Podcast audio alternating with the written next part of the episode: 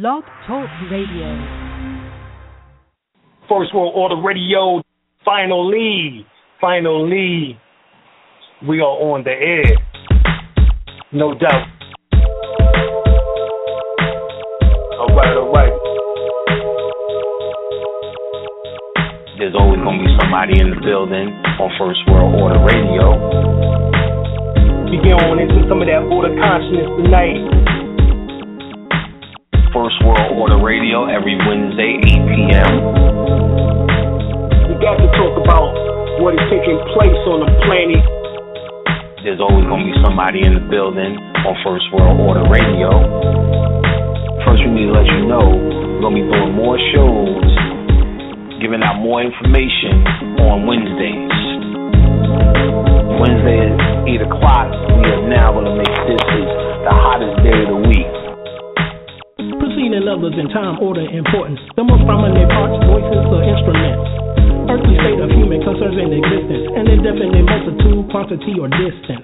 System regulates to bring about specifics in the root based on value and natural characteristics.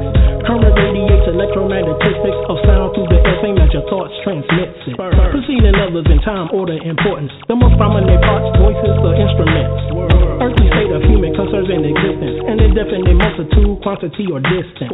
System regulates to bring about specifics in the root based on value and natural characteristics. Current radiates electromagnetistics of sound through the air, same as your thoughts transmits it. You need to understand how magical this is. Something like this every Wednesday can become. So you need to start getting your calendar right, get your schedule right. You need to know our intention straight out. All right. So, I mean, these clues are given throughout the various languages was to piece the puzzle of this ancient mystery school back together again. And what we plan on doing, both of us, is bringing y'all some surefire dynamite. We're going to take this level up a notch. We're going to have stuff to do here. This is not just going to be about philosophies and theories, shit that works. You have an activated pioneer gland in which I produced this black chemical called melanin. What we did was gave a hard line in the sand between the different definitions of esoteric study and exoteric study. Playtime is over.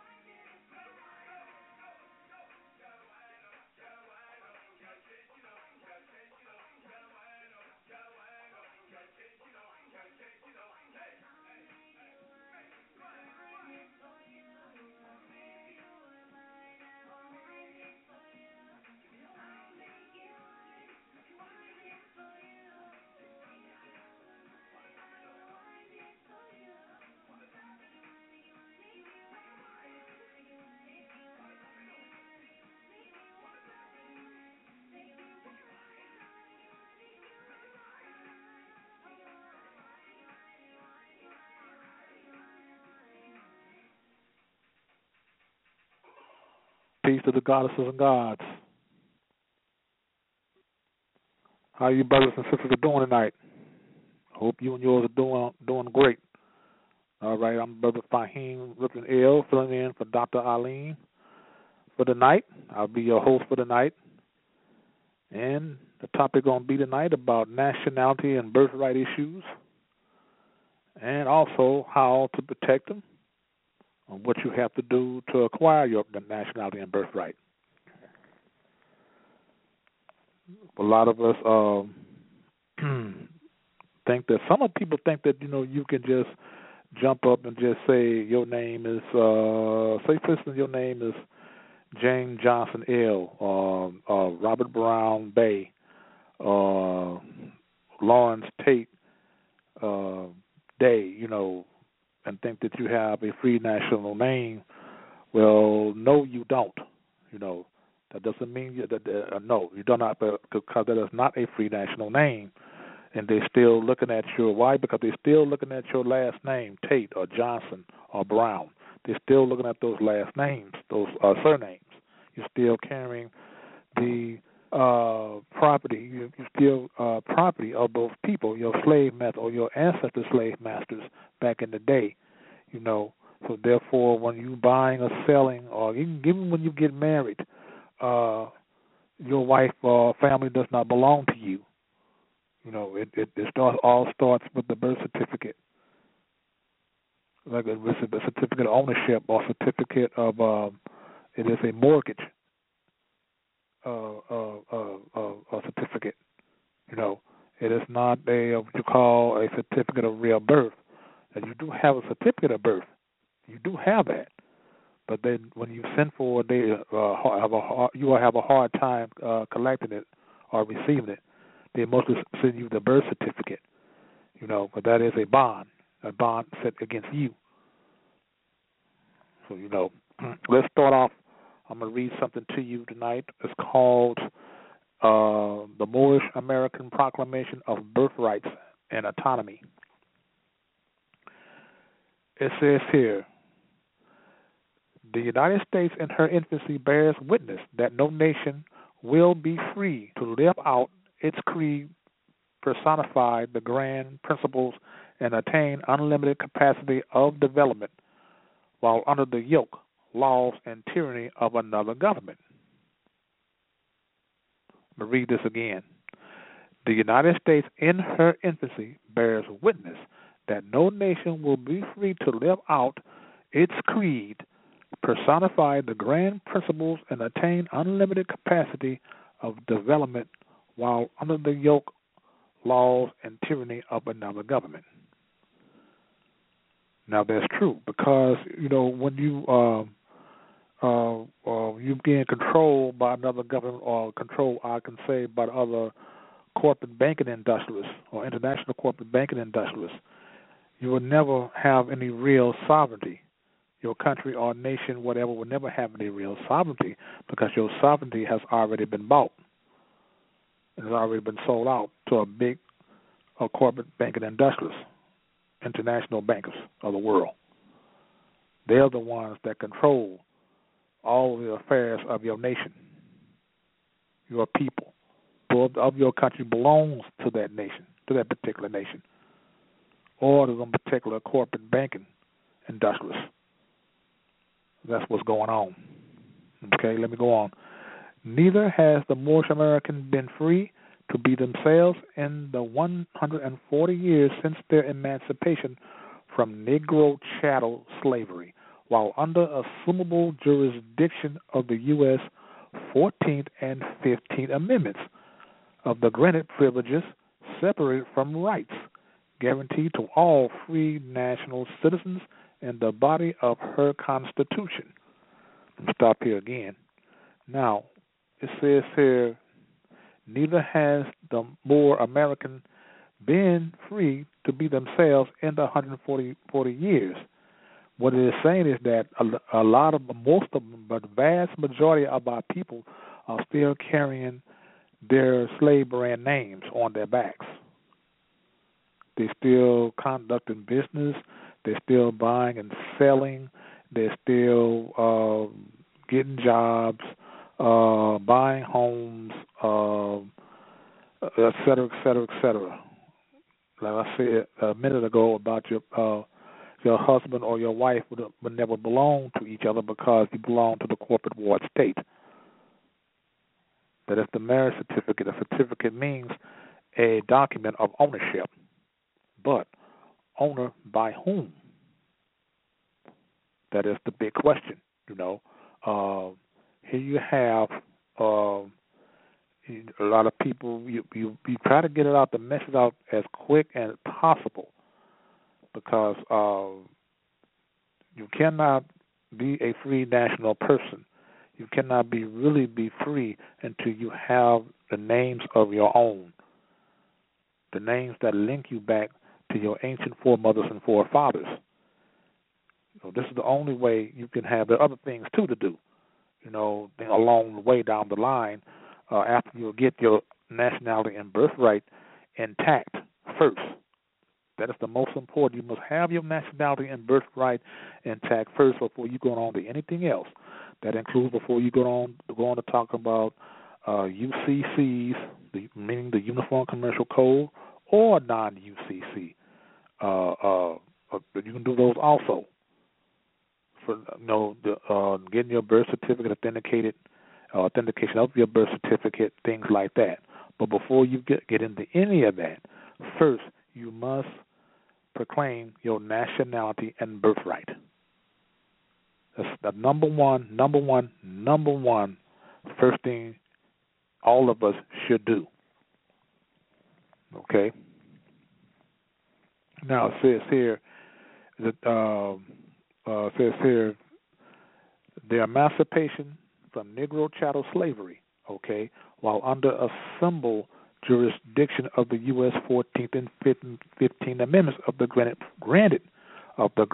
privileges, separated from the rights guaranteed to all free national citizens in the body of her Constitution. Because when you're dealing with 14th and 15th amendments, especially the 14th Amendment, when you're dealing with those amendments, you know, actually after the 10th Amendment, there are no really lawful amendments in that Constitution. Because the 10th Amendment, after the 10th Amendment, which was 1789 to 91, okay, there was a constitutional convention held for Congress to be held for that convention, for the convention, meaning for the House of Representatives and for the House of Representatives and the state of the Senate. But the Senate and the House of Representatives to meet, which is the Congress, they must have a convention. A constitutional convention must be held, and no constitutional convention hasn't been held since 1791. I want to put that out there, so you know. So after 1791, anything after the 10th Amendment is void. It's unlawful. It's fraudulent. There is no 11, 12, and on up amendments because they haven't been properly ratified. It hasn't been set up for to have it properly ratified because no constitutional convention has been held since 1791. Okay, it says here, the Moorish Americans through rights of divinity come forth as a clean and pure people.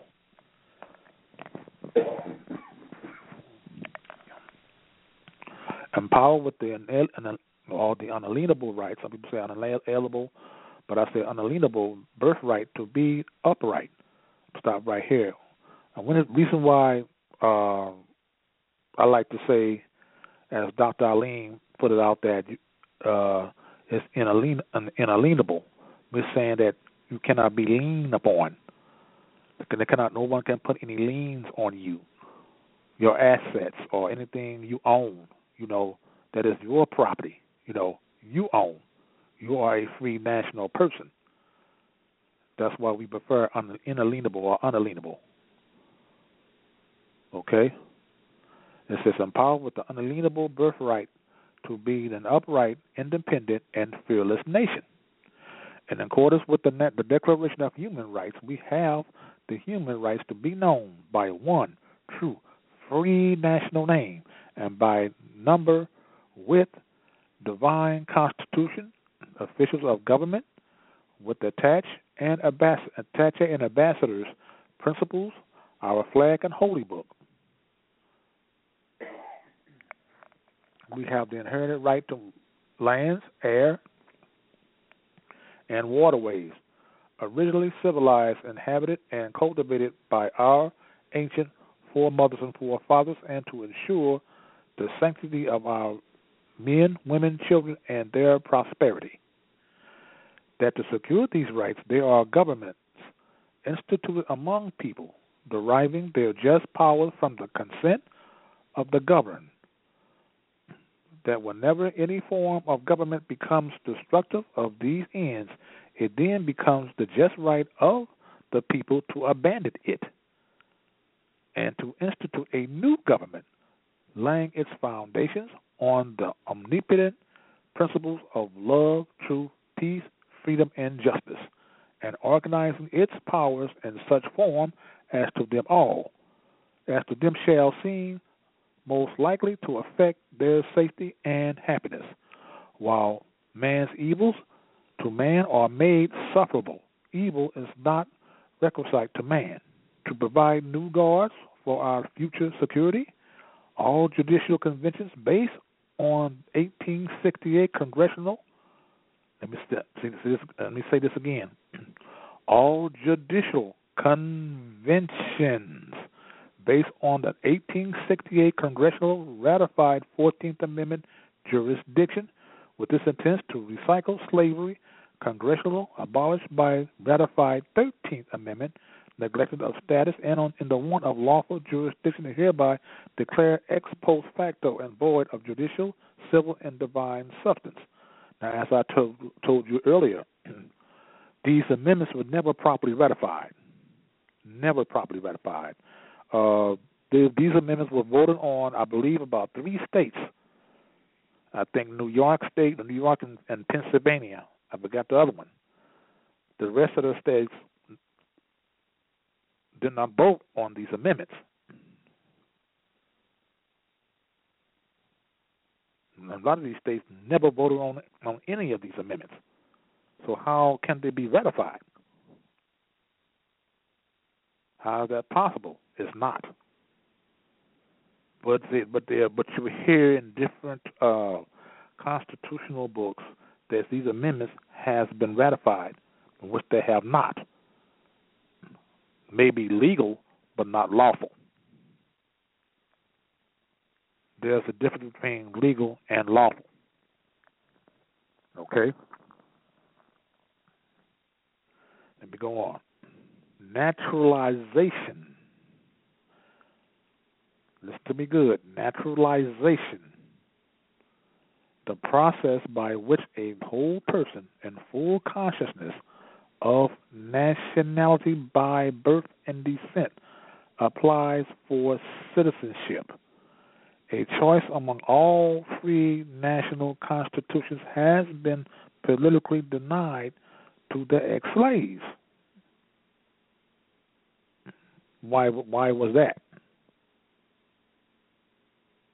Why to the ex-slaves? Because we did not need naturalization. We were already natural to the land. We are the aboriginal indigenous people of the Al Morocco or the Americas. We don't need naturalization.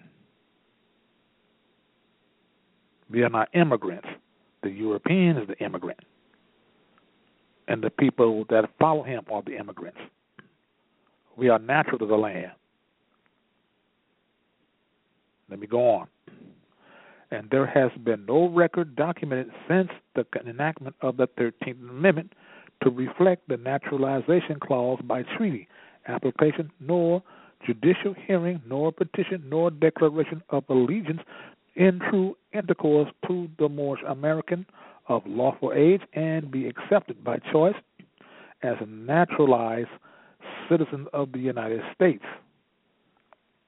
Again, I may add, the Prophet Noble Drew Ali said it himself that the 13th Amendment was not necessary for the salvation of our people. The 14th and 15th Amendment was he was referring to. But not the salvation. The 13th should have been the 13th also. But not the necessary for the salvation of our people, which it was not.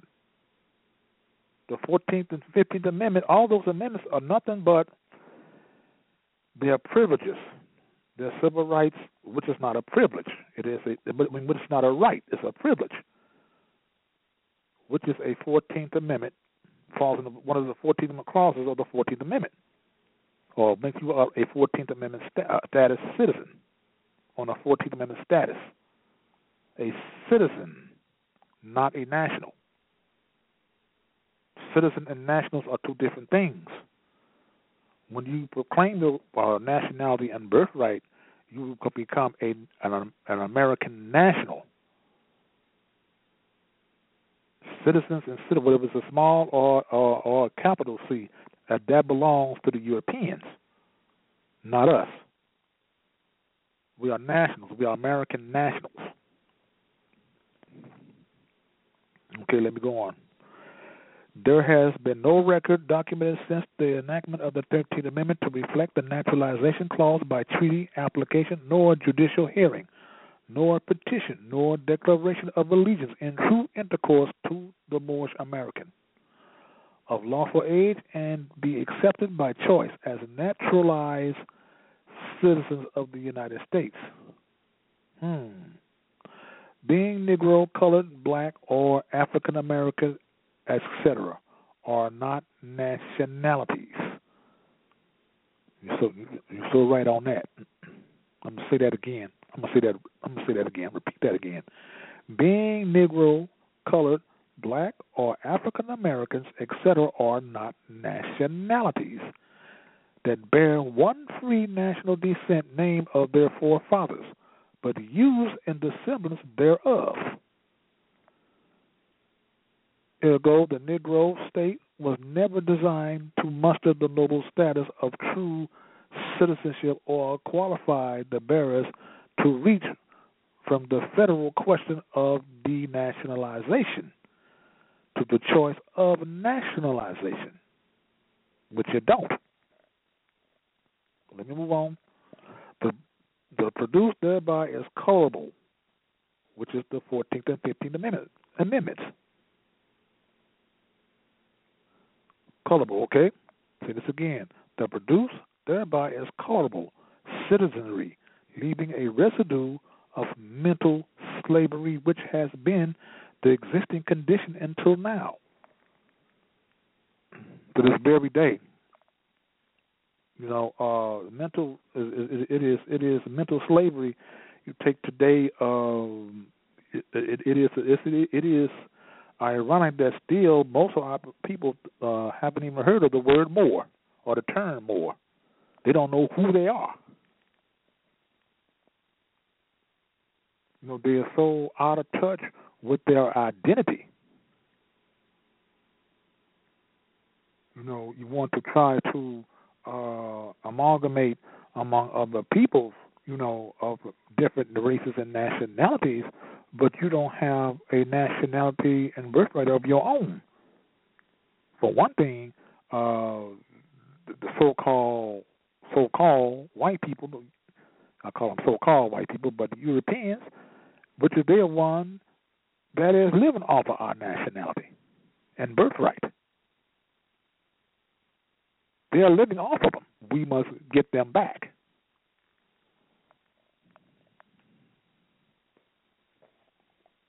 And it is nationality and birthright theft.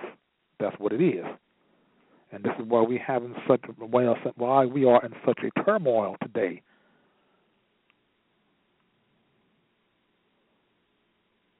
We've got a lot of people, a lot of what you call our misleaders. A lot of I'm not going to make mention any names.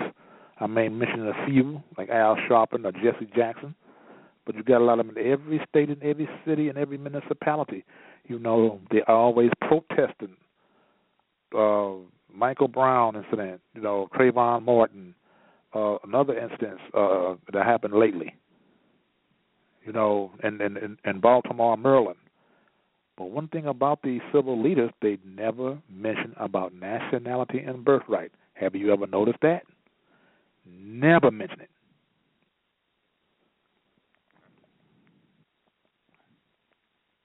It never comes up. Why? Because the majority of them has been compromised. They've been scared off, threatened off, or bought off. This is the residue of mental slavery, which has been the existing condition until now. All right, I'm going to move on. Therefore, since there is no distinction between a black slave and a free black on the credit side of the righteous, hence in the matter of the bearers of slave names, the standard doors of selective citizenship are forever sealed either by national descent, choice, or naturalization. This means they all jacked up. You're free black. You're free black. What the hell is that? A free black. You're a free black. You're a free color. You're a free crayon. You're a free Crayola. Okay? Which is an adjective. Because people are not colors. People are proper nouns. So therefore, you cannot be black unless you want to fall under artificial person's category, which falls under the colorable law, colorable jurisdiction. Let me move on. Okay. The United States has always known so-called colored people that they were made exclusively in America and are not citizens, especially in the judicial affirmation of the Dred Scott decision. Stop here again. Now, it says here, the United States has always known so-called colored people that were not exclusively in America and are not citizens. Well, no, we are not citizens. We are nationals.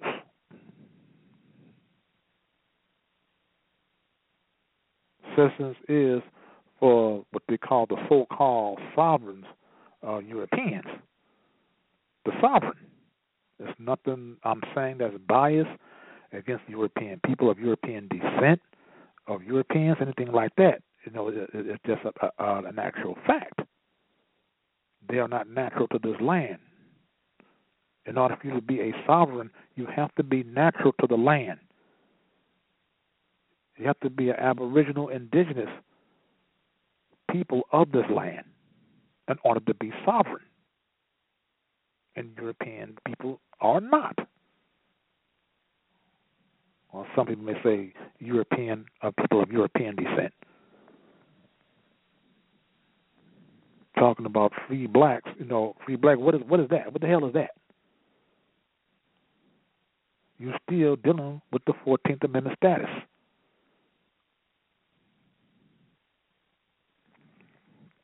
Why do you think that every 25 years a president has to sign into effect or sign into so-called law for so-called black people to vote? If all these amendments were lawful,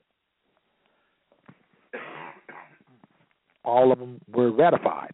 If all of them, starting from the 13th all the way up to the 14th Amendment, if they were properly ratified, why does every 25 years a president has to sign into so-called law for us to vote? Think about that. Because the amendments has not been properly ratified. They may be legal, but they are not lawful.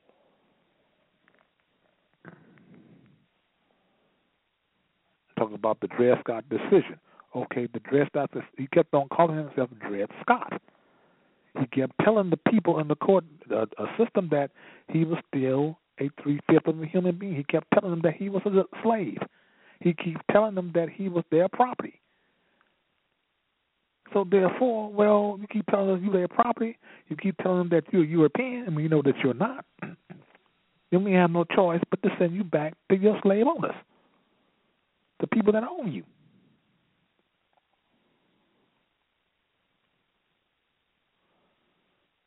All right, let me move along. Unconsciously, Moors have used slave names. I just got to talking about that earlier. Repeat this again. Unconsciously, Moors have used slave names, not knowing these labels are unacceptable without worth and decree, muster among the realms of free nationalized citizens. Making blacks, excluding Indians, not taxed as 3/5 of all other persons. And so you got to watch out for that term persons, because sometimes they may rule you as an artificial person. So you have to make sure when you're reading documents and stuff like that, but you are signing anything, you got to make sure, are they talking about the natural person, or the corporate person, or the fiction person, or the artificial person? You got to make sure that this is or whatever what they're talking about, so you won't get caught up. Okay. Let's start over again. It said, making blacks, excluding Indians, not taxed at 3/5 of all other persons and subjected to perpetual taxation without true representation as the most members under a free national descent name. That is true. Your free national descent name. Okay? This component of iron and hand oppression places upon the people who, within the bounds of the U.S. 14th and 15th Amendments, have been denied repatriated nationhood and the labor of all their good words, works, and deed will glorify their owner. That's true. Let me read this over again. This component of iron hand oppression is places upon the people who, within the bounds of the U.S. 14th and 15th Amendments, have been denied repatriated nationhood and the labor of all their goods, works, and good deeds will glorify their owner, and it does. The 14th and 15th Amendments were ratified in full light of the Supreme Court, which they were not, as I said earlier, with the Dred Scott Court decision, 1856, which declared the nationalized Africans, whether Negro slave or free Negro, is still a Negro, and a free black or a black that is slave is still a black. It says here they have Negro and a capital letter. But there's no such thing as a people called Negroes. There's no such thing as Negro land, Negrolonia, Negro Caledonia. What the hell is that? No such country. So therefore, it cannot be no such nationality. No such nationality exists. No such race or people or culture does not exist within the human family. They don't exist. No such thing as a Negro. No such thing as a black person. No such thing as an African-American person. They do not exist. It's a fiction. All of them are fictions.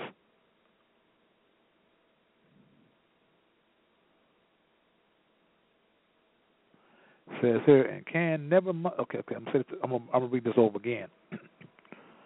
Amendments, the 14th and 15th Amendments were ratified in full light of the Supreme Court's Dred Scott decision, 1856, which declared that the nationalized Africans, whether Negro slave or free Negro, are still a Negro and can never muster the naturalized status of a United States citizen. You don't want that shit, no way. The naturalized citizen, yeah, I mean, that's all right for the Europeans. We don't need to be naturalized. We are already natural to the land. Okay, let me move on. This decision has never been overturned, but an ex post, de facto, and concurrent tortfeasors of the subject. The irrelevancy of whether a Negro is a slave or free is reiterated in Section 4 of the 14th Amendment. Okay. No sustained leadership among ourselves due to long systems of education of our free status within the human family while being shielded under the grandeur of fiend U.S. citizenship. Our nobility can now shine through the revised identifications of abolished slave labels. Their business of slavery is evil and sinful when it has produced content of slaves in the ignorance of knowing they are slaves. Stop right here. Well, the ignorance of knowing that they are slaves, and that goes on to this every day to day. You take even the Europeans themselves are slaves because they have birth certificates. See, the birth certificate was actually designed for ex-Asiatic people. Ex-Asiatic slaves. That's what it was originally designed for. And then until the 20th century, when they started issuing birth certificates to the people of European descent, that put them on the 14th Amendment status.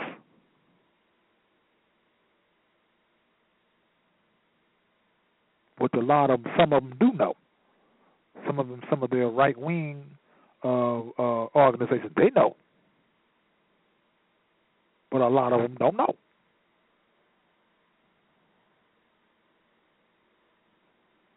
Therefore, every 25 years, when the president has to sign, if he don't, the president don't sign the so-called law of people to vote, that goes for them too.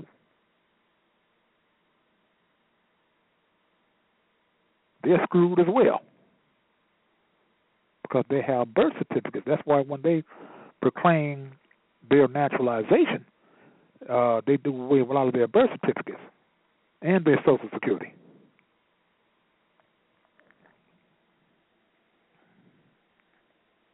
Because they are not natural people.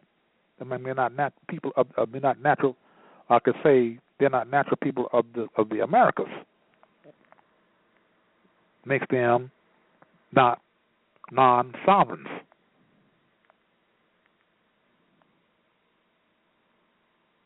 Okay, let me move it on again here. Okay. Whether Negro, slave, or free, Negro is still a Negro and can never muster the naturalized status of a United States citizen. This decision has never been overturned, but an ex post facto, a concurrent tortfeasors of the subject. When you when they saying that we are not U.S. citizens, which we are not, which means that we are not employees of the United States corporation which is owned by England under the British Crown of England. We are not employees of the United States corporation. When you go to a job or when you apply for a job, when they ask you, are you a U.S. citizen, that's not what they're asking you. What they're asking you, are you an employee of the United States corporation? Most people think, and I used to think that way too. When you go apply for a job, they think they're asking you that have you been born here legally or lawfully, or you are lawfully here to work here in the U.S. in the United States. That's what most of us thought, but that's not what they're asking you. No, I believe I mentioned that two or three times before in certain lectures. I believe I have. I believe I wrote that in certain articles, in a newsletter or paper article that I wrote. For those that haven't heard this before, this is for them. Okay. All right. This irrelevancy of whether a Negro is a slave or free is regulated in Section 4 of the 14th Amendment. Okay, I read that already. Let me go on. Okay. Due to long-standing systems of education of free status within the human family while being shielded under the grandeur of feigned U.S. citizenship, our nobility can now shine through the revised identifications of abolished slave labels. Okay, I'm going to stop. Slave labels mean here a lot of your names, that English or European names that you are carrying. That's a slave label. Calling yourselves black, people of color, African American, those are slave labels. Negro, colored person, those are slave labels. That's what they're talking about.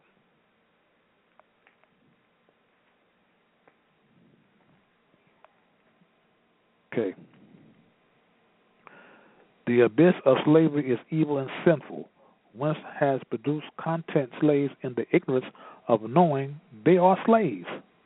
We have promoted from the sons of men, our equals, to sovereign powers, set as rulers or ourselves, for the good of our empire due to found freedom under the nationalized citizenry.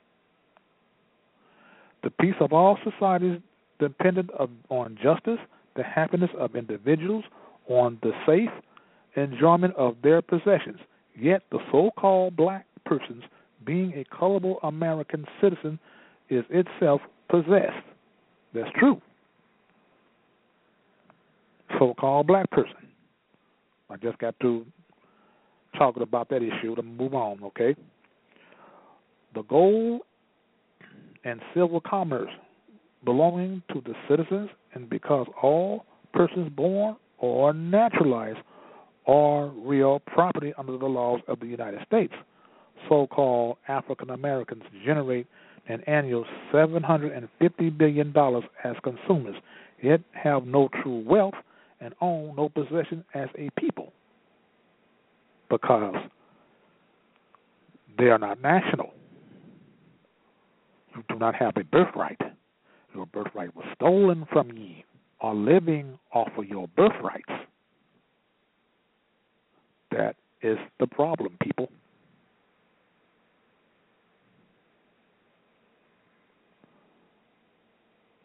Okay, since it has not in the nature of chattel to also be the owner of mass production of Negroes, colored folks, black people, made only in America, was never designed for them to be autonomous themselves. For this die of court and state-owned slavery alone, we had no rights that the true citizens were bound to respect. We could never enjoy the peace of a society while laden in the perpetual sin of slavery. That is very true. Because it says, as it says in the Moorish literature by Prophet Noble Drew Ali, if you know you pertaining to names, you have names that pertain to slavery. You're living in sin. We move it along. Negroes, blacks, and colored people cannot receive divine rights unmolested by citizens. The granted privilege of the Negro vote cannot be counted as one man, one vote, while the 3/5 clause remain cloaked in the esoteric word person, and that is in the 14th Amendment, and thereby rendering from a peopleless people the clandestine three to make one ballot in the direction of citizens to be cast hither, thither, or wherever to favor their will. Okay. You vote. Okay, yeah, you vote. But, you know, you voting in another man's name. It's not your vote. It's someone else's vote. So, therefore, whoever are the descendants of those slave masters, they're the ones that are carried that vote. That's their vote, not yours. Most of you remember back in Florida, I think Jeb Bush was the governor at the time, when they had shredded and destroyed a lot of the so-called black people's votes. A lot of people protested big about that. But the people that shredded those votes wasn't wrong.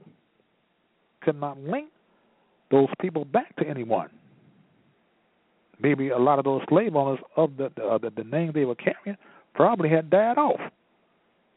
But now it goes to the corporate war at stake. So after the Civil War, for instance, when General Lee surrendered, the unconditional surrender to General Grant of the Union forces, or to the Union States of America, he surrendered everything, including its sovereignty, or so-called sovereignty. That means the sovereignty of the Moors as well. That was in the South, because a lot of the Moors was not slaves.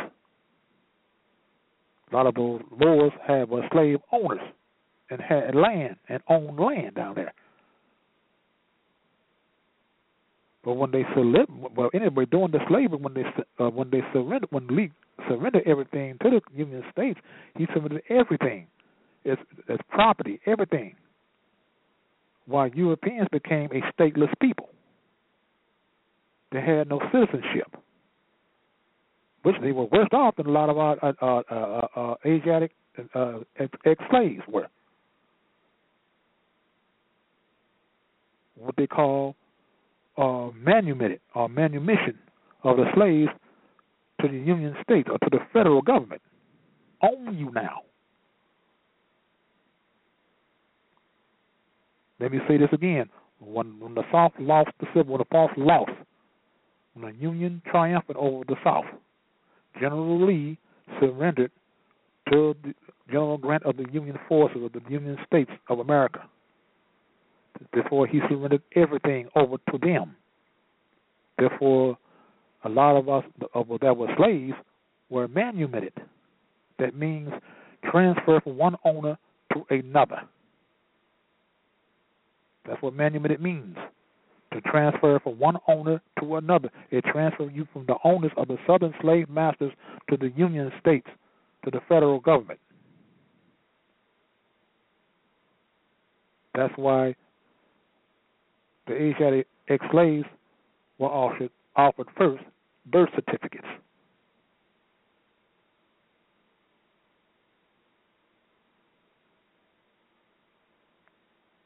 Okay. This is why you'll never own anything. So therefore, it falls. What will own you? It falls on the federal government. Now you're federal ward property. Property cannot own property. You cannot call yourself a property and call yourself own some property or land. You cannot do that.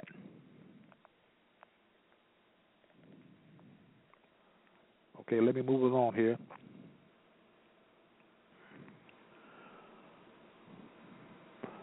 Six score and 15 years of post-slavery and emancipation of Moor nationals have not yielded their just nationalization, civilization, reparations, nor self-education, but depleted it for the economical, political, industrial, religious, befitting in the course of justice of the Moor or the American native Moors to best honor the benevolence of that government through a treaty of peace and friendship, rather than be a senseless tumor in the body of that state.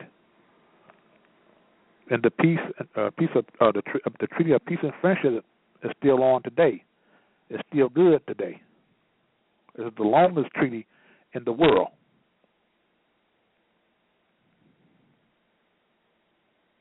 That's what we have. That will stop the wars between the Moors and these Europeans. But in order for that treaty to apply to you, you must proclaim your nationality and birthright. You must proclaim that. If you proclaim yourself as Smith, Jones, and Johnson, and MacArthur, MacDonald, anything like that, then this peace and treaty do not apply to you. The Constitution does not apply to you. Colonies or corporations, towns, cities, homes. Let me repeat this again.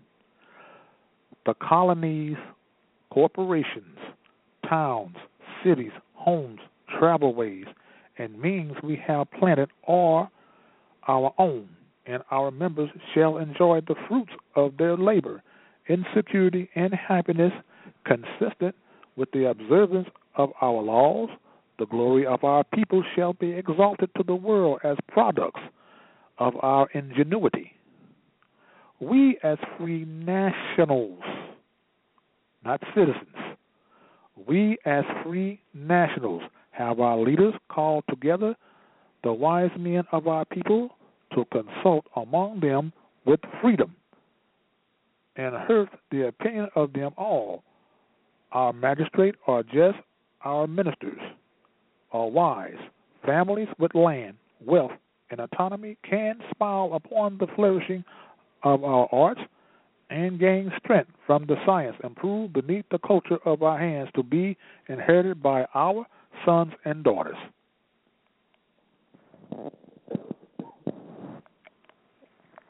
The U.S. administration government, the U.S. administration government confounds the historical dye of a slave-weakened people into illustrious black history.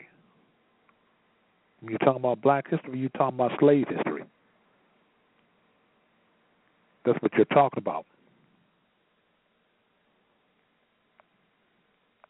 You're not talking about Moor history. You're talking about black history. Black history and Moor history is two different subjects. To my Moor history, you're talking about history of the Moors. You're talking about history, real history, of a free national people, of a free sovereign people. That's Moor history. Black history, you're talking about slaves. Talking about Negroes, colored people, black people. Those, when they say slave labels, that's what it is, a slave label. I'm going to read it over again. The U.S. administration government confounds the historical dye of slave-weakened people into illustrious black history that severs us from the worthiness of our ancient foremothers and fathers. Ostracize us from the family of nations and the human family from whence we, the Moors, are the founders and they derived. You hear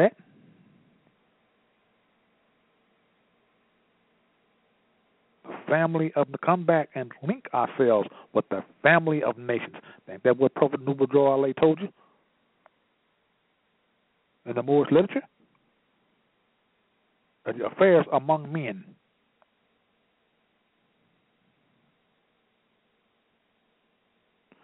We don't.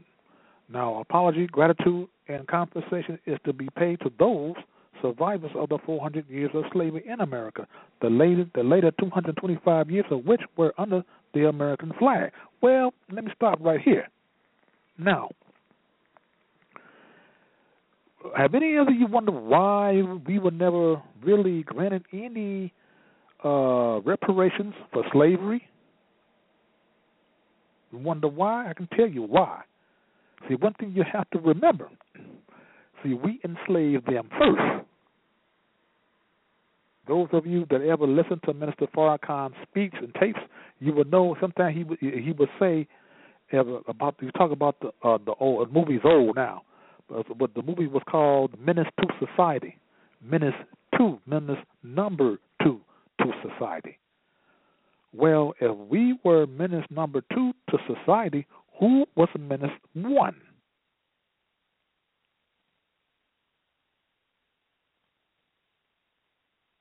May I ask the question again? If we were menace number 2 to society, who was menace 1? The European. It was them, because we enslaved them first. The slavery you're talking about, 250 years of here in the Americas, it was already under a system that was set up by our ancient foremothers and fathers already. The system was already set up. So the system our people set up. Sometimes when you hear Brother Taj Tariq Bey, when he says that Europeans even took on our evil, that's what he was talking about.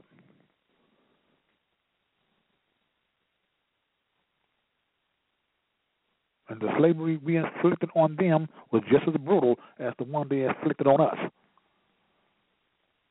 We sold a lot of their women, a lot of European Ebbian women off, butt naked, in chains around their ankles and hands, shuffling around.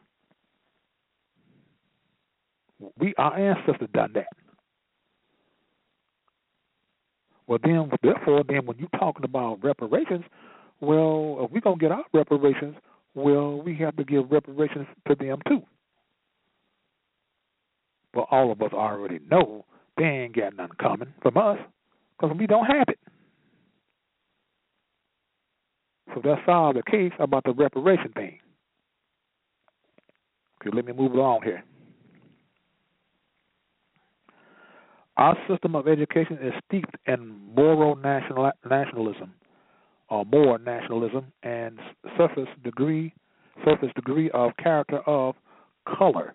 Religion forced upon slaves during the time of slavery yielded an observance of a God that is nor our own, nor grace with the divine national freedom of we as a pure and clean people. Our system of religion and education are squared to perpetuate our true image and likeness through adherence to our accomplishments and contributions to civilization prevalent to promote our generations. Therefore, we, the representatives of the clean, pure nation, including but not exclusively to all families and tribes of Beys and Els, Days, Als, and Alis. Talking about the 5 civilized tribes, the true 5 civilized tribes, I may add. Okay? An assembly of the great grand body under the protection, guidance, and salvation of the great God of our ancient foremothers and fathers, masters of the day of judgment. For the revolution we intend our action due in our free national name, publicly proclaim and declare that we are an anointed people and of right are free, upright, and autonomous. See, when you go file for your nationality, you make sure you have the right kind of affidavits, documents, and writs. Writs means written documents. You can have a private notary, or you can go to a bank that you bank at and have them notarize your papers first. When you get that done, then you take them to the county, recorders of records and deeds for the public record, and put it on record for the public that this is who you are. You are free national American or free national Moor. County courts, clerk office, not a judge, to the county clerk office, and put that on record there. Then, if you chose to do so, but it's not necessary, you can go to the newspapers, which take about 2 or 3 weeks, and put it out on the newspapers as well. And then they'll send it back to you, letting you know no one is in that town or city has that name that you have. Okay? Now, says here, the Native American Moors, as a clean and pure nation, have neither debts to the United States, her allies, enemies, nor any nation, neither foreign nor domestic, to the North American continent. We owe no obligations, economically, socially, nor politically, for all are the evergreens and planted atop our shallow grave a perpetuated state of mental slavery here in the Northwestern. Here in the Northwestern Hemisphere. Indeed, our only atonement to the creation of all the universe, both the ruler and the rich. For these reasons, the Native American Moors, having been forgiven for everything done wrong prior to the advent of our founding prophet, the illustrious Noble Drew Ali, is hereby and henceforth a clean and pure nation. So let me get into this. It says, but the corporate United States, say it again, but the corporate United States, as I told you earlier, the United States is nothing but a corporation, like the rest of the countries. They're corporations. Like China. China is the corporation. Manchuria is the country. Okay? America is the country. North America is the country. The United States is the corporation. Japan is the corporation. Nippon is the country. Okay? Thailand is the corporation. Siam is the country. Country of Siam, but they call Thailand today.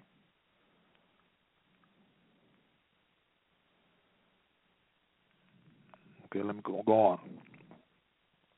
But the corporate United States remains greatly indebted to the Moors. They are indebted to us with compounded interest, beginning with the magnanimous financial support from our Sultan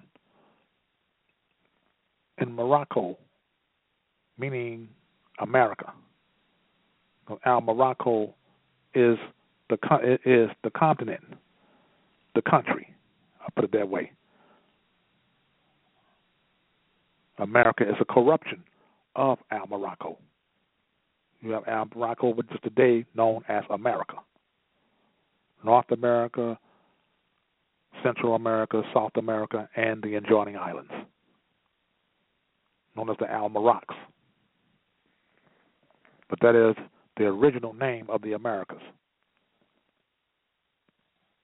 The other one name is Almurica, spelled Amuka.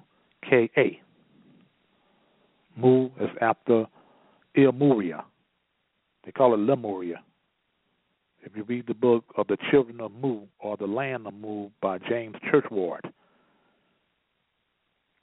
Mu is another word where the word Moor comes from,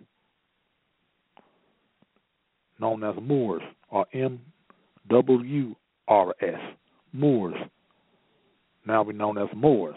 Moors coming from the word Moabite. Also, let's not forget that. Okay. It says in Morocco, without which the United States would not have won her independence, spurring medical, arts, and scientific contributions, which she would not exist without the generations of Moorish staple.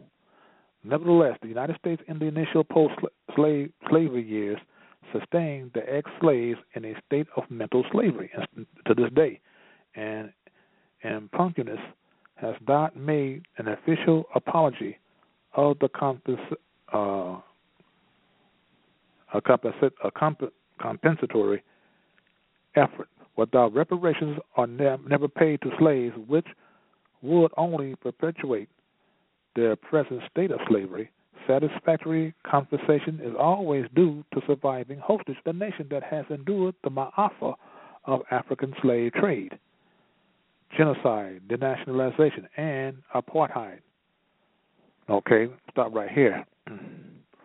Okay, it says here the African slave trade. But actually, it really wasn't African or European slave trade. It was the slave trade, period. Like I said before, a minute ago, that we are the ones that started the slave trade. If you read the book by Michael A. Hoffman II called We Were White, They Were White, and They Were Slaves, it says here that that the Vikings or the Norwegians had sold over about 1 million Europeans to Moor sultans in Europe at one time. 1 million people that they had kidnapped and robbed from their lands and sold them to the Moors. They had no qualms. I mean, Europeans had no qualms about selling other Europeans to us, to our people. It was a big so-called, it was a big money-making business.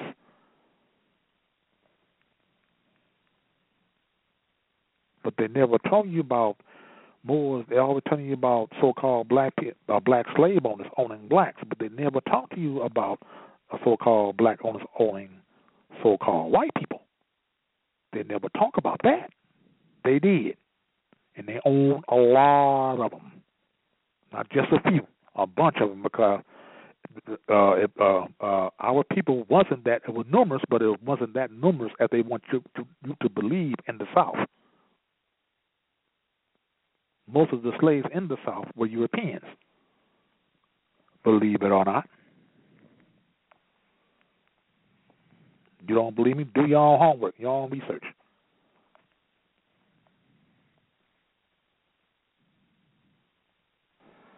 Okay. It says here, the Moorish Americans have risen from the dust and is now that a special nation. The time is nigh, and the fires of the prophecy are upon us. And according to the divine scheme of human events, we are to let all old business stay as it is and do our new business in the free national Native American Moors. We, the vanguard tribes of the Moorish hordes in America, do hereby pray the following remedies: be honored by the United States Supreme Court, the Executive Branch, or in the Adept Special Congress, Committee, or other national or international authorized designated bodies. 2, recognize the free national name, number, and religious autonomy of the Moor Americans as a clean and pure nation with our government, religion, officials, flag, seals, etc., and the glory of a proper person. Okay, person, not an artificial person. Okay, then go on. To make into law an agreed 50-year indigenous people mandate from which to purge and to the realization of the clean and pure nation of Native American Moors within the security of the Moor Science Temple of America, to acknowledge by revisions of the U.S. laws that there are now henceforth 2 new nations brought forth on this nation to live in harmony from the breast of one mother. 2 nations. Okay? On about this, the Al Morocco is not a new nation. The Al Morocco is the old ancient of nations. Okay? Get all necessary credentials for recognizing our sheikhs, grand sheikhs, sheikesses, and grand sheikesses, governors, grand governors as national representatives, and firmly establish a perpetual communication for our securities. To honor and preserve our treaty of peace and friendship based upon the high principles of love, truth, peace, freedom, and justice, a perpetual treaty with acts to strengthen the national securities of these friendly Americas, or you can say friendly Almorocs, which is the ancient name of Americas. Okay. To place into law all rights of diplomatic immunities, international convenience, authorization, secure lodging, and the protection to peaceably coexist in America in harmony with the divine constitution and bylaws of our Moorish Science Temple of America. An agreement to reside in all areas and well-defined territories previously civilized and settled by the Moors of Western Africa during the pre- and post-Columbian millenniums to prosper unmolested within North America.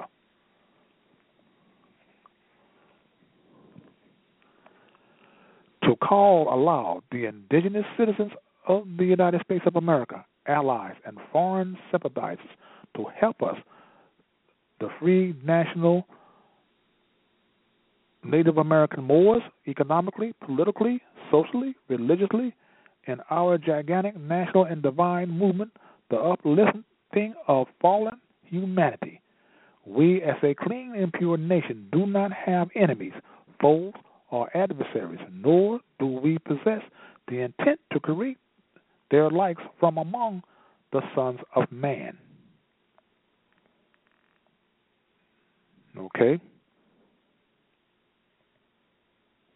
Now, notice sometimes I may say the Native American Moors, I may use the term Moorish Americans, but the thing about using the word Moorish, I use it myself quite often, but actually Moorish is not really the correct way to use that term, because when you say Moorish, you kind of make it out of an adjective. You know, they're saying like you are like a Moor, not actually a Moor.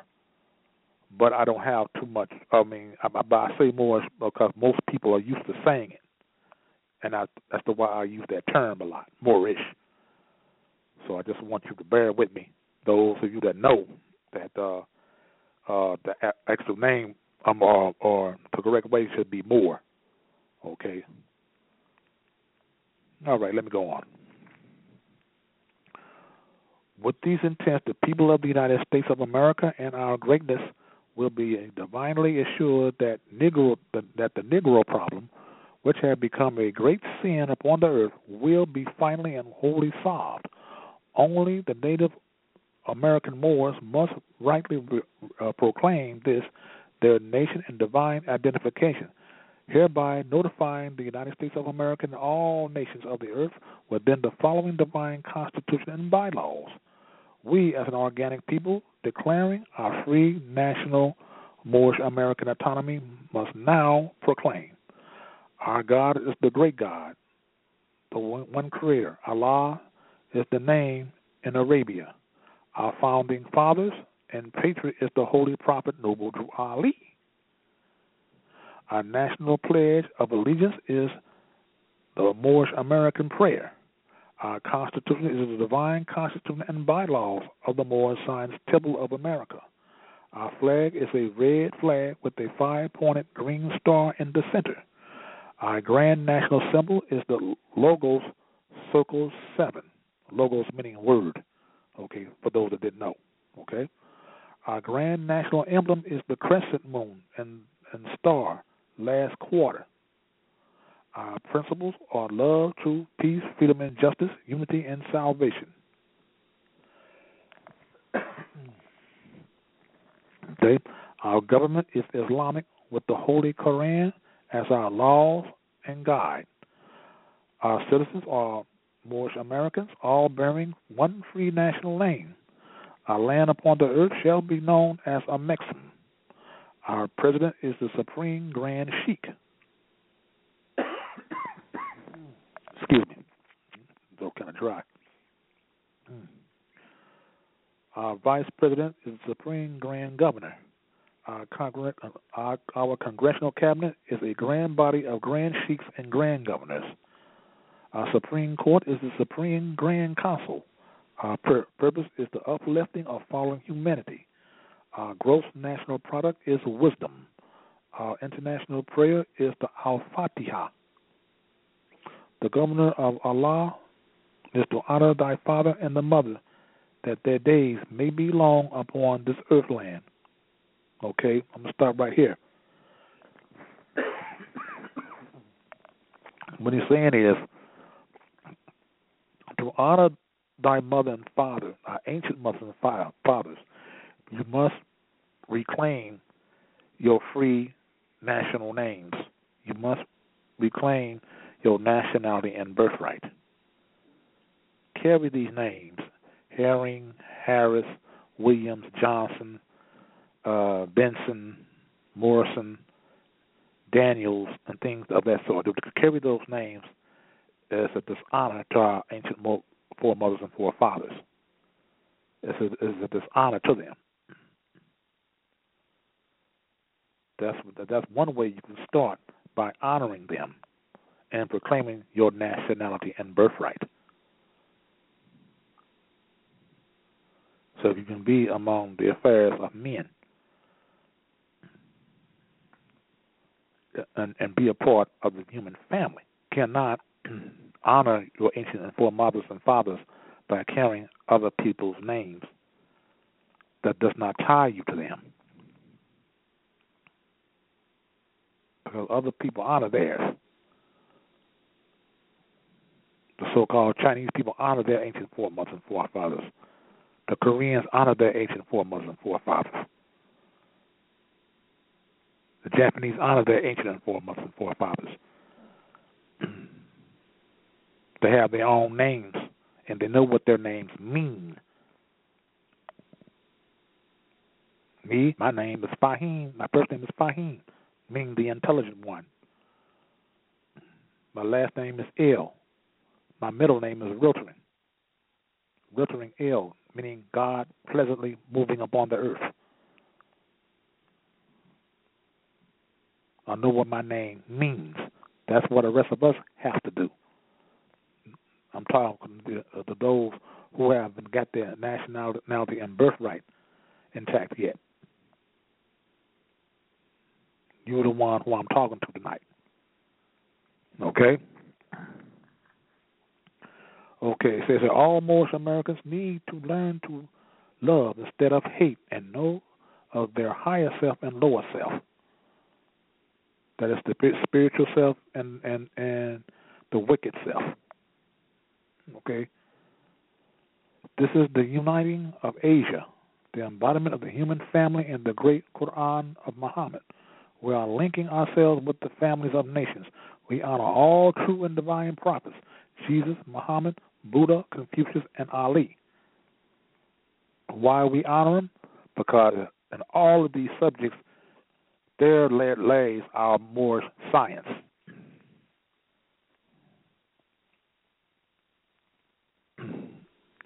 Here's some that was written by the prophet here. It says, our divine and national movement stands for the specific grand principles of love, truth, peace, freedom, and justice.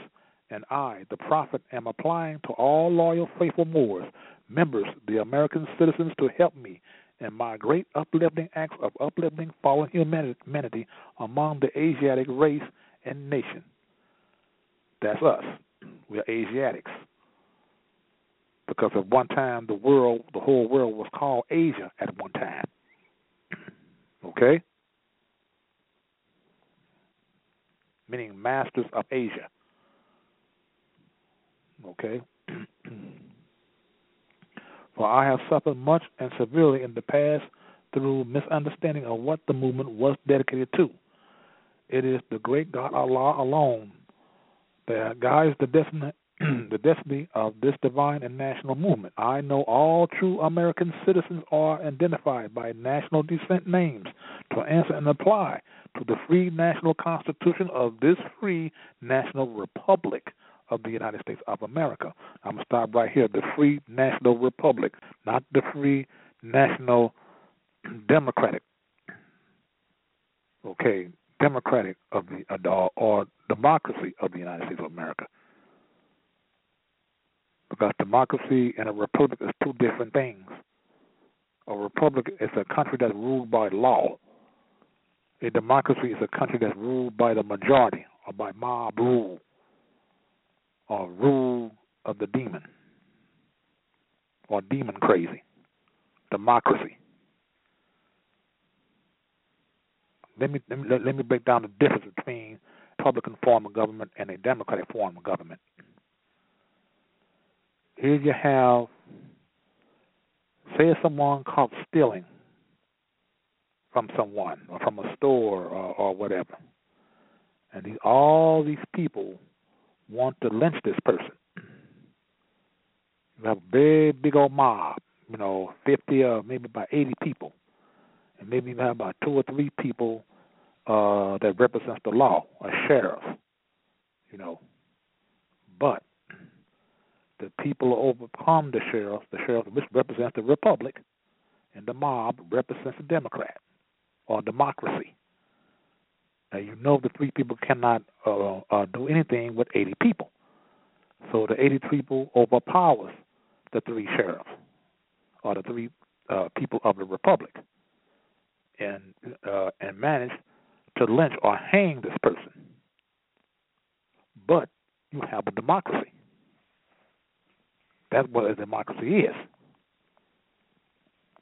I wanted to define that, to let you know the difference between a democracy and a republic. So you want to live in a republic, a nation that rules by law and true justice.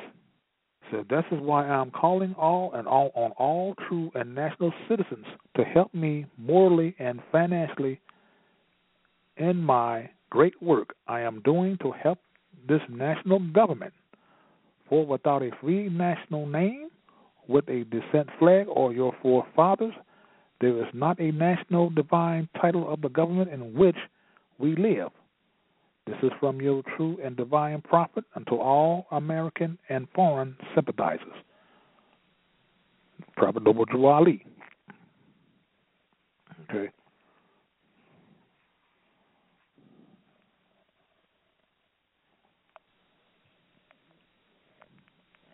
Okay, I'm going to go on the break here. And I'll be back here another maybe 5 minutes. All right.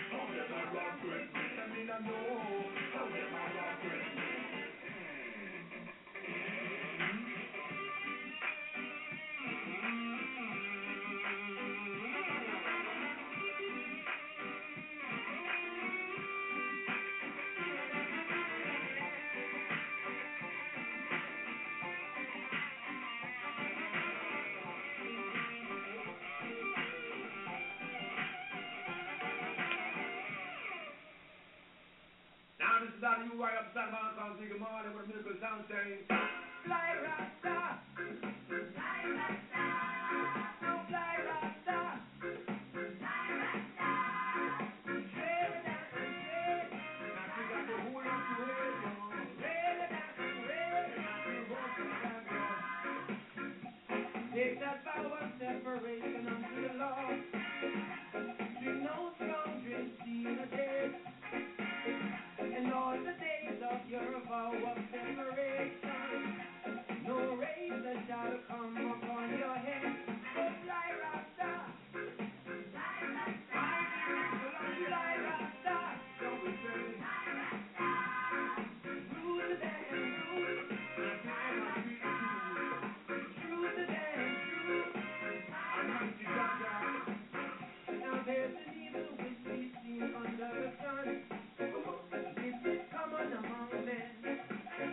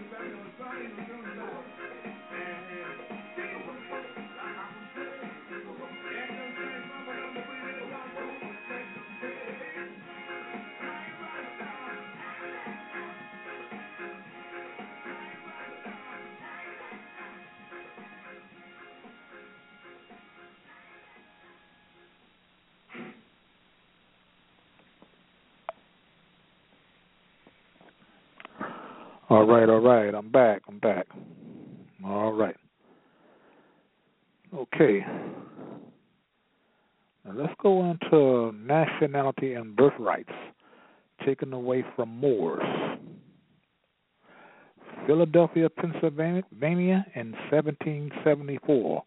Most of the Moorish armies were defeated.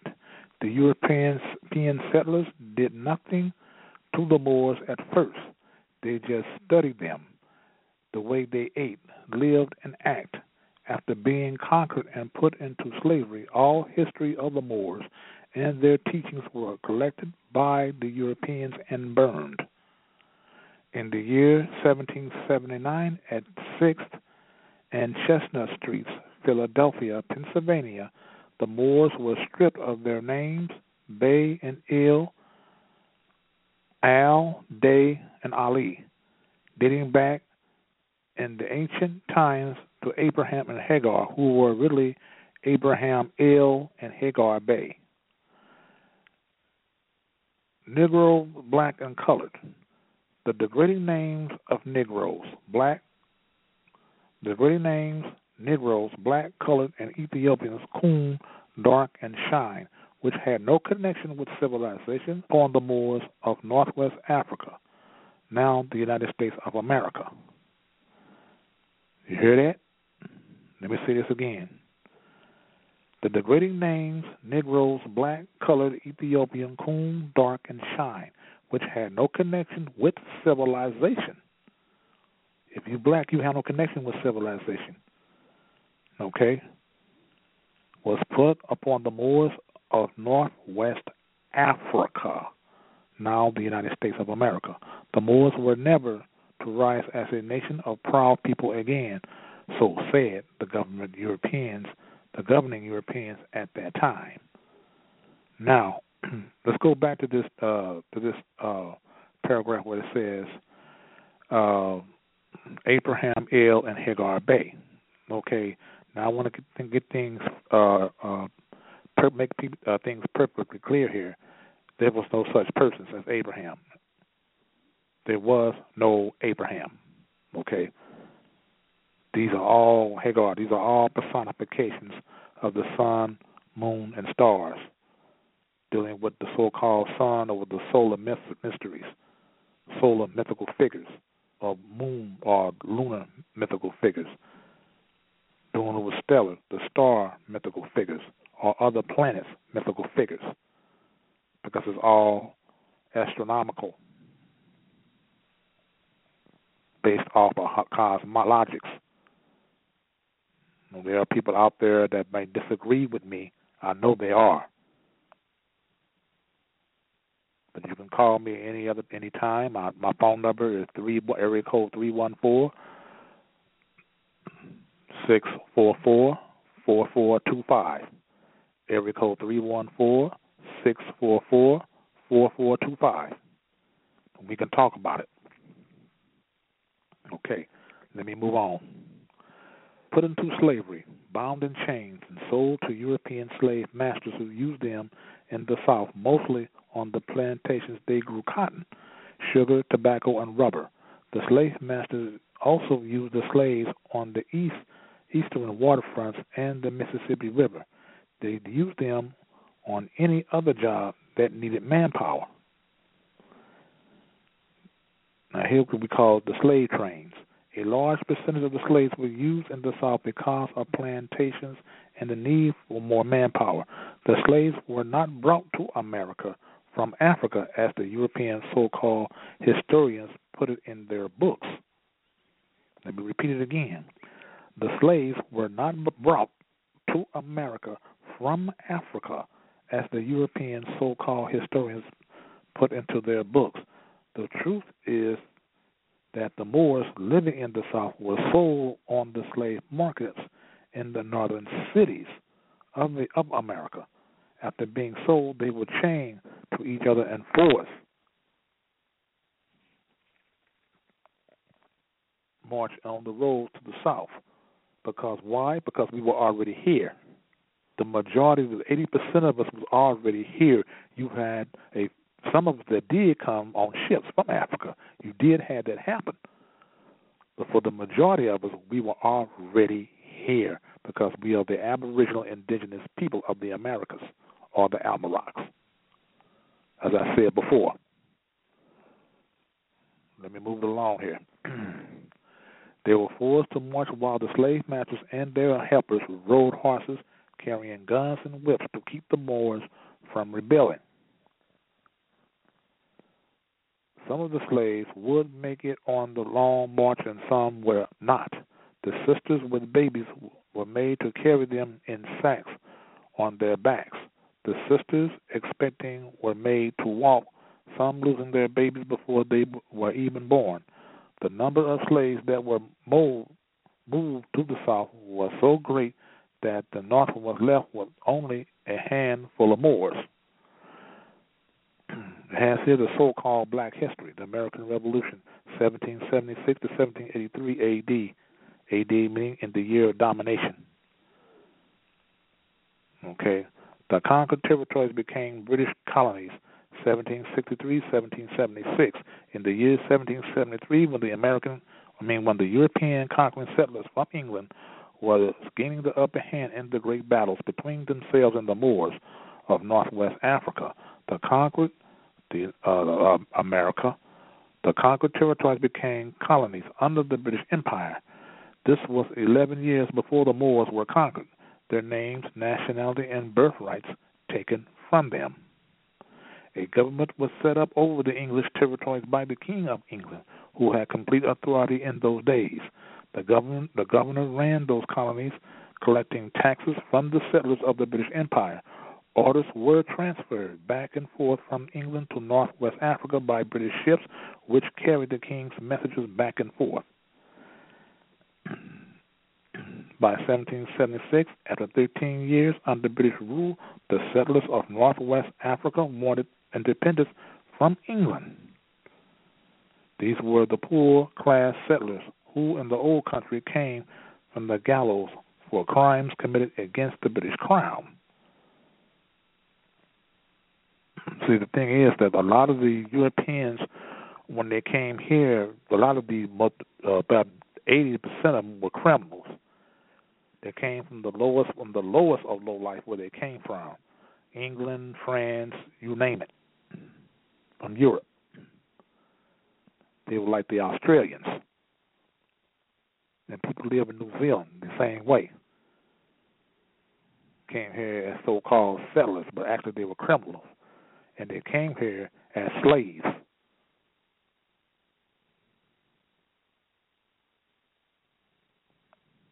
Themselves. Okay? So England during the period of crime, criminals convicted of various crimes, including rape and murder, had a choice in some cases. They either served their time in the gallows of England or volunteered their service to the crown by going to the British colonies in the New World and helped in this new development. These were the people who later broke away from England and started the revolution. From their new armies, the self-stylers picked a man to lead them against the British, his name George Washington.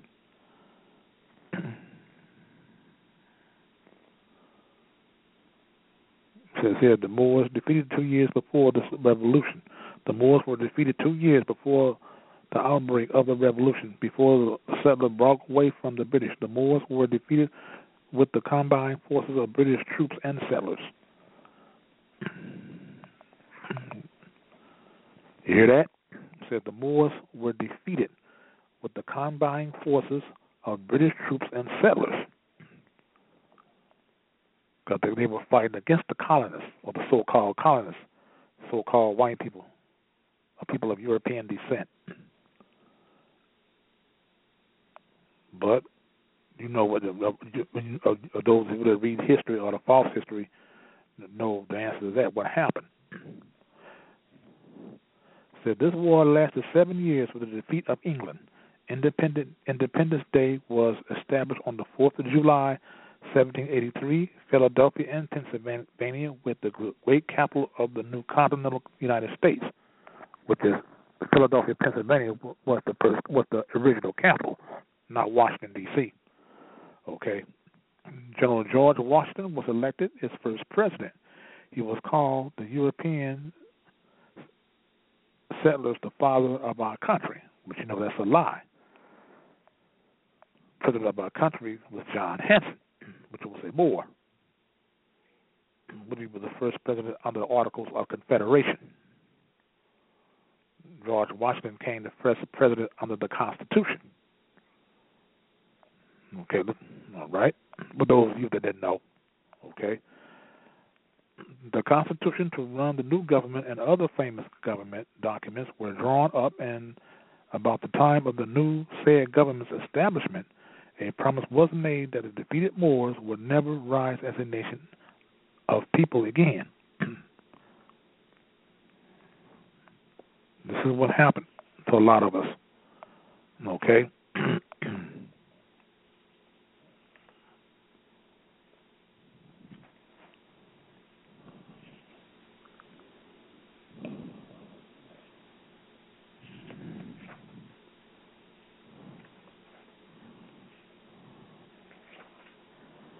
Okay. Okay,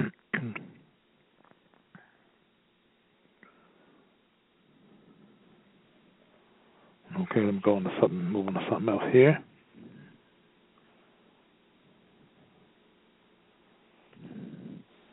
I'm going to a subject here. Lost this page. Oh, okay, here we are. Okay. It says here, who helped the settlers conquer the Moors and establish a Christian government? Going back into history of the 17th century through the teachings of Brother Prophet Noble Drew Ali, reincarnated, we find that the Moors were not the only inheritors of Northwest Africa.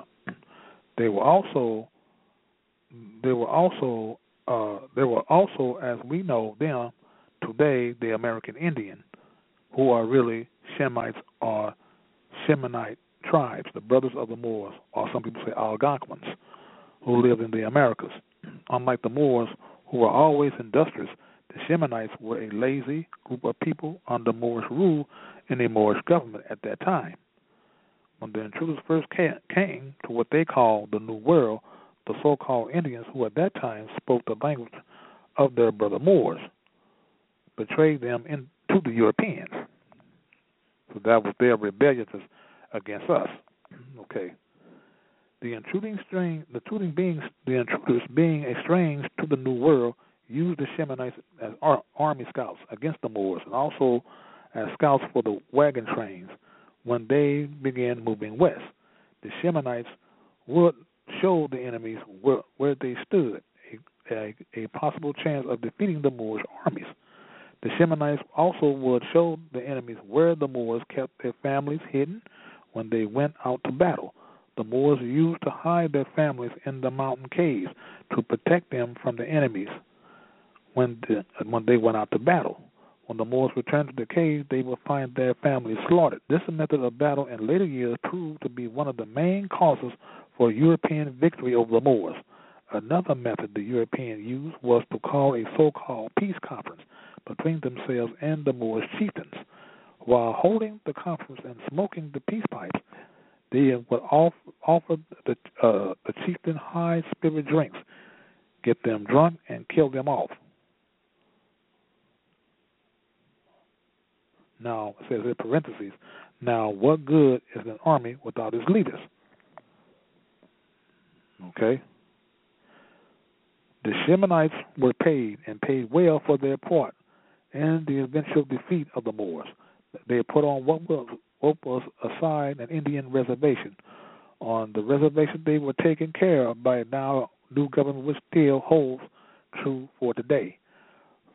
From about 1412 on until 1774, 362 years, the Moors were losing the battle to the enemies. 1774 found a large percentage of the Moorish nation was defeated and conquered. Some of the Moorish armies in the Midwest remained free and still were fighting. They were classified by established European government as renegades. Rewards and bounties were placed on their heads. Okay, here we have nationality and birthrights taken away from the Moors. Philadelphia, Pennsylvania, 1770, most of the Moorish armies were defeated. Okay. Says here, Negro, black, and colored. The degrading names of Negroes, black, colored, Ethiopians, coon, dark, and shine, which had no connection with the civilization, was passed upon the Moors of Northwest Africa, now the United States of America. I read this already. Okay, I'm going to go on to that.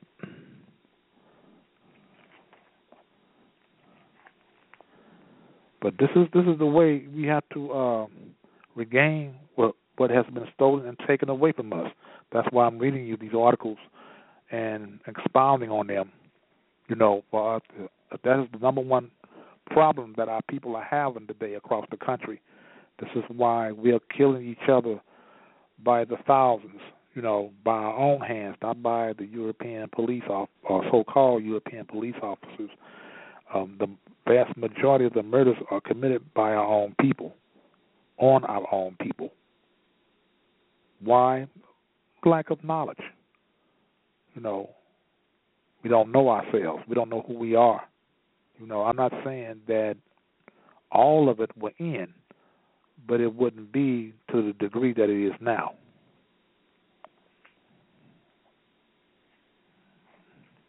No, it wouldn't be.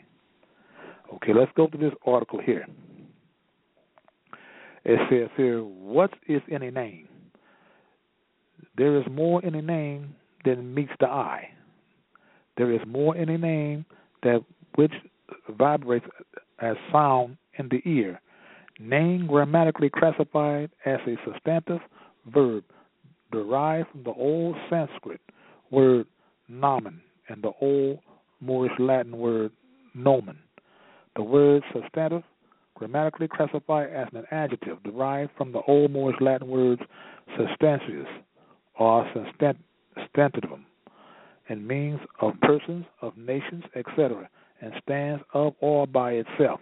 It is self-sufficient, is free from the influence, the guidance, or the control of others, with the condition being politically free and having an independent self-existent or status, being belonging to the substance of a thing and substantial, having an actual or real existence, not imaginary or illusory. This substantive nomen concepts are essential to the civilization and are universal in principle. Therefore, the trust of the honor of the integrity of an inherited birthrights of a nation, people, nation of people is embodied in the recognized essential names of that particular natural person or people.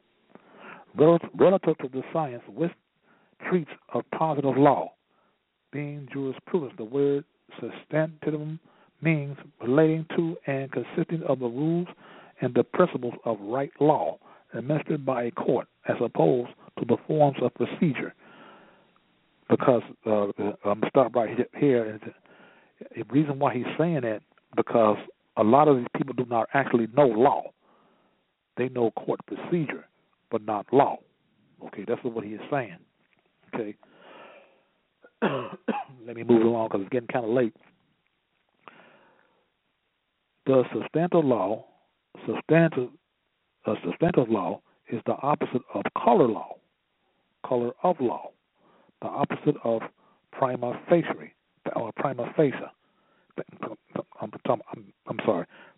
facie, imaginary or illusion. Prima facie is. Okay, so substantive is meaning real. Okay. The words name and nomen and attribute are synonyms.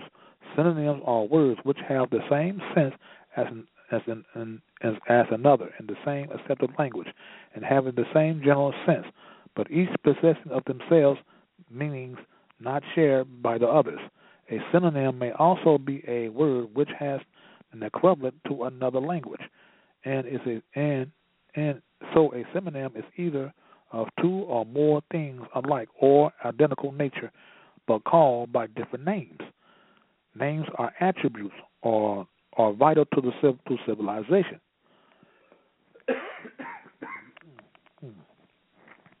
And that names acknowledge the existence of and the reality of a person, a people, or a thing. Organic beings, that which takes up a space and can be perceived by the senses and locations pertaining to geography, comes upon the stage of human discernment. Thus, a name is an attribute. Grammatically and in accord with the categorized parts of speech, a word which is the subject of discourse, such a person, place, or thing, or quality, or an idea is categorized as a noun. Names, see what I'm saying? Grammatically in the accord with the categorized parts of speech, a word which is the subject of discourse, such as a person, a place, or thing, a quality, or an idea is grammatically categorized as a noun, not adjective. Names as they apply to the natural person relates to the particular combination of vocal sounds and vibrations, which are expressive of the individual designation of the person, a people, a place, an animal, or of a thing, etc. A name often denotes possession of character, of inheritance, of heritage, of pedigree, of qualities, and of things, etc. An older and mute precision, oriented grammatification names are listed under being substantive.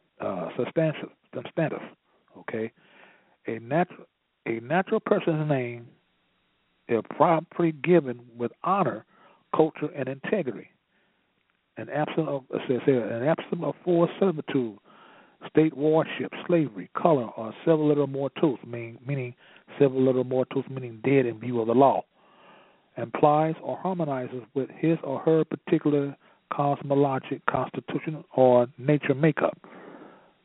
Thusly, the cultured parents would not conceptually give their newborn offspring a name which contradicts the nature and or character of the being. The conscious-oriented process of choosing a name for the offspring was common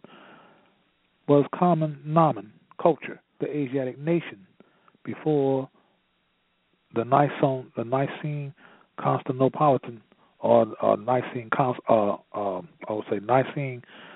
Constantinople Council Creed, Inquisitionist conquest of the Western Hemisphere. The ancient nomenclature process would generally be reflective of the being's astrological sun sign, moon sign, ascendant, with consideration of the expressed nature and characteristics which through horoscope marks the personality. The name chosen as natural birth would also be reflective of his or her pedigree, family bloodline, and be traceable through extended family and through native continuing relationships. The importance of names. A commonly read commonly read and well-known literary example, the importance of names, nomen, attributes is expressed in Prophet Noble Drew Ali's historical document speech as addressed by the Moors, or addressed to the Moors, Northwestern Maxim, North America, 1913 A.D. The following are excerpts from Divine Warning by the Prophet for the Nations. And again, but it cut me off from a few people, so I'm trying to read as fast as I can here.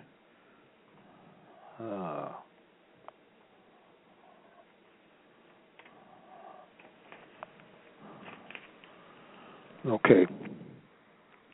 The citizens of the free national government, according to their national constitution, are all of one family, bearing one free national name.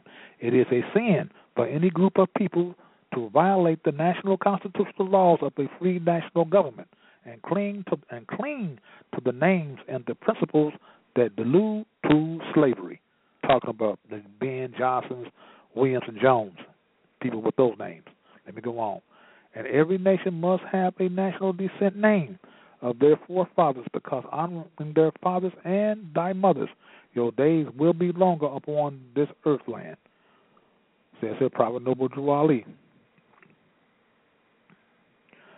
The Bible is another commonly read and well-known literary example of the importance of names, nomen, and attributes. While scholars of the world are well aware of the untoward conquest intentions fostered by the Roman Emperor Constantine, many truths have survived, in spite of mass crusade book burnings, index, laborium, an iron-handed inquisition of oppression. There are still many ancient civilization principles clearly expressed through the altered and revised scripts and pages. The following are excerpts from the Biblos Heliotext, in other words, Holy Bible. It says, "For those who sought by those who did not ask me, I said, here I am. Here I am, here I am," to a nation that was not called name. Okay. This is dealing with why you should have your names corrected. Not changed, but corrected.